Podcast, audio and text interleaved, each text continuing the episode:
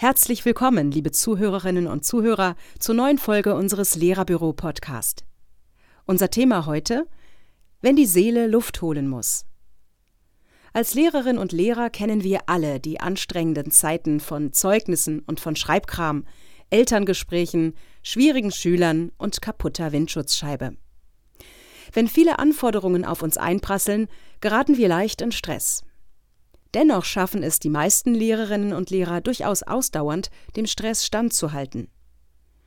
Nur manchmal fühlt es sich so an, als ob man am ersten Tag nach den Ferien eigentlich mal Ferien bräuchte.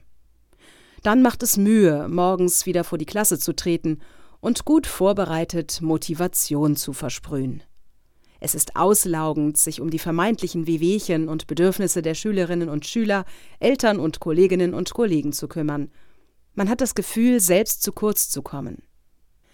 Wer sich stark verausgabt und sich für andere einsetzt, braucht umso dringender auch Zeiten, in denen er sich ganz um sich selbst kümmern darf und soll.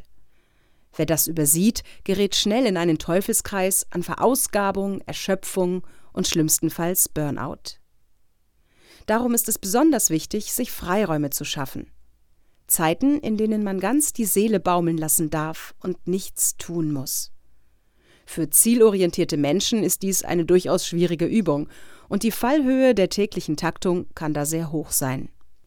Deshalb wird es in diesem Podcast um Entspannungsbausteine gehen, mit denen Sie sich selbst helfen und wieder ins Gleichgewicht bringen können. Sich selbst Zeit und Raum zu geben, das zu tun, wonach einem gerade ist und was einem Spaß macht, ohne auf die Uhr zu sehen, Hierfür sollte man sich freimachen von einer Zielvorstellung, Leistungsorientierung oder von äußeren Ansprüchen und schlechtem Gewissen. Darum hilft es, sich einige Bausteine zu überlegen, bei denen man selbst gut entspannen kann. Jeder Mensch tickt hier etwas unterschiedlich. Während die einen sich am liebsten faul auf dem Sofa hinter einem Buch verkriechen, laufen die anderen in der freien Natur einen ehrgeizigen Halbmarathon. Und beide fühlen sich hinterher großartig entspannt. Sich bewusst verschiedene Möglichkeiten zu überlegen, hilft in der Stresssituation dann die momentan richtige Seelenquelle auszuwählen und sie sich auch zu erlauben. Fünf Bausteine, mit denen Sie Ihr seelisches Gleichgewicht wiedergewinnen können, möchte ich Ihnen heute vorstellen. Baustein 1 Aufräumen und Ordnung schaffen. Auf den ersten Blick wirkt es wie eine zusätzliche lästige Arbeit, das Aufräumen und Ordnung schaffen. Aber bestimmt kennt jede und jeder das befriedigende Gefühl hinterher, wenn man den Schreibtisch mal wieder top in Ordnung oder den Keller ausgeräumt hat. Äußere Ordnung zu schaffen macht auch etwas mit unserem Innenleben. Man hat nicht nur faktisch reinen Tisch gemacht, sondern auch ein persönliches Erfolgserlebnis mit innerlich zufriedenstellender Wirkung. Baustein 2 Körperliche Entspannungspausen. Wer sich erschöpft fühlt, braucht nicht nur eine seelische, sondern auch eine körperliche Entspannungspause. Denn wer physisch angespannt ist, kann nicht nur seine Kraft schlechter nutzen, sondern kommt auch schwerlich innerlich bei sich an. Je größer die Anspannung, umso nötiger die Entspannung. Der natürliche körperliche Rhythmus von An- und Entspannung kommt dann nämlich zu kurz. Auch wenn man dies eine ganze Weile kompensieren kann, so braucht der Körper schließlich doch dringend eine Entspannungsphase. Die physiologischen Parameter der körperlichen Entspannung beziehen sich auf Muskelentspannung, Atmung, Puls, Blutdruck und Verdauung. Hier kann man sich einige Freiräume zur bewussten Entspannung schaffen. Die bekannten körperlichen Entspannungsübungen wie Yoga, Tai Chi oder progressive Muskelentspannung nach Jakobsen verhelfen besser als jeder Fernsehabend dazu. Auch ein warmes Bad, genügend guter Schlaf, Massagen und Atemübungen dienen der Regeneration. Baustein Nummer 3 Bewegung und Sport. Je besser man sich körperlich fühlt, desto besser geht es einem wahrscheinlich auch seelisch. Darum ist Bewegung belebend und erfrischend. Wir alle wissen um die positiven physiologischen Aspekte von Bewegung, wie erhöhte Sauerstoffzufuhr, Steigerung des Umsatzes und Stressregulierung durch die Balance der Hormone Dopamin, Serotonin und Endorphin. Um alle diese Vorteile wirklich genießen zu können, sollte man sich den richtigen Sport in der passenden Umgebung suchen. Er soll Spaß machen und erholsam wirken. Wer sich in einer Muckibude quält, ohne Freude daran zu finden, erfüllt nur eine weitere Pflicht. Wer mit Spaß und Bewegungsfreude einen Sport betreibt, kommt leichter zurück in seinen Körper und damit auch in sein seelisches Gleichgewicht. Der vierte Baustein Musik und Gesang. Um die Ressourcen für das innere Gleichgewicht zu stärken, haben auch Musik und Gesang eine positive Wirkung.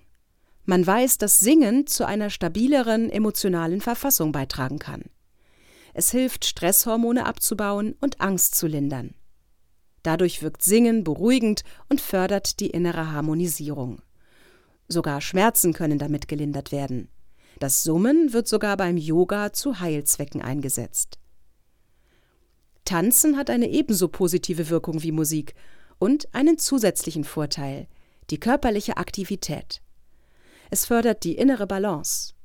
Man tanzt sich sozusagen in die Leichtigkeit. Auch das wird therapeutisch eingesetzt. Baustein 5 Kunst und Literatur bieten eine gute Gelegenheit, für eine gewisse Zeit ganz bei sich selbst zu sein. Die sprichwörtlich heilsame Wirkung der Schönheit darf auf den eigenen Seelenzustand wirken. Wenn uns ein schönes Bild oder ein gutes Buch tief bewegen, hat dies etwas Erhabenes. Es kann neue Sichtweisen eröffnen und stellvertretend neue Rollen anbieten. So können wir auf spielerische Weise unseren Horizont erweitern. Auch der eigene künstlerische Schöpfungsprozess kann heilsam wirken. Verfolgt man ein künstlerisches Hobby, umso besser. Hierbei kann man die Batterien durch passioniertes Handeln aufladen.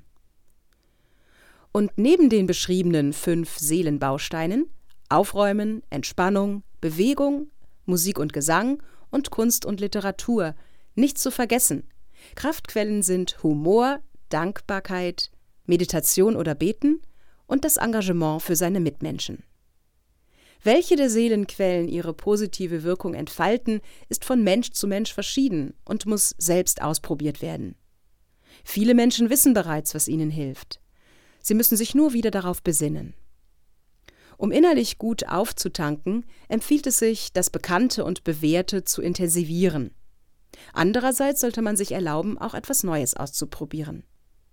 Es geht nicht darum, gleich auf Anhieb das Richtige zu machen, sondern experimentierfreudig zu sein. Dabei ist weniger oft mehr. Wer sich nicht zu viel vornimmt, vermeidet neuen Stress und kann gelassen auftanken. Ein positives Lebensgefühl inklusive. Vielen Dank fürs Zuhören. Wenn Sie diesen Beitrag noch einmal in Ruhe nachlesen wollen, gehen Sie ins Lehrerbüro unter www.lehrerbüro.de. Dort finden Sie weitere Ratgeberartikel zum Thema Stressabbau und Prävention. Arbeitshilfen mit kleinen Entspannungsübungen unterstützen Sie darin, gestärkt in den Schulalltag zu gehen. Das war der Lehrerbüro-Podcast mit Anne Kühl und einem Text von Claudia Omonski. Unser nächster Lehrerbüro-Podcast befasst sich mit dem Thema Elternarbeit verbessern mit System. Es grüßt Sie herzlich und bis zum nächsten Mal, Ihr Lehrerbüro.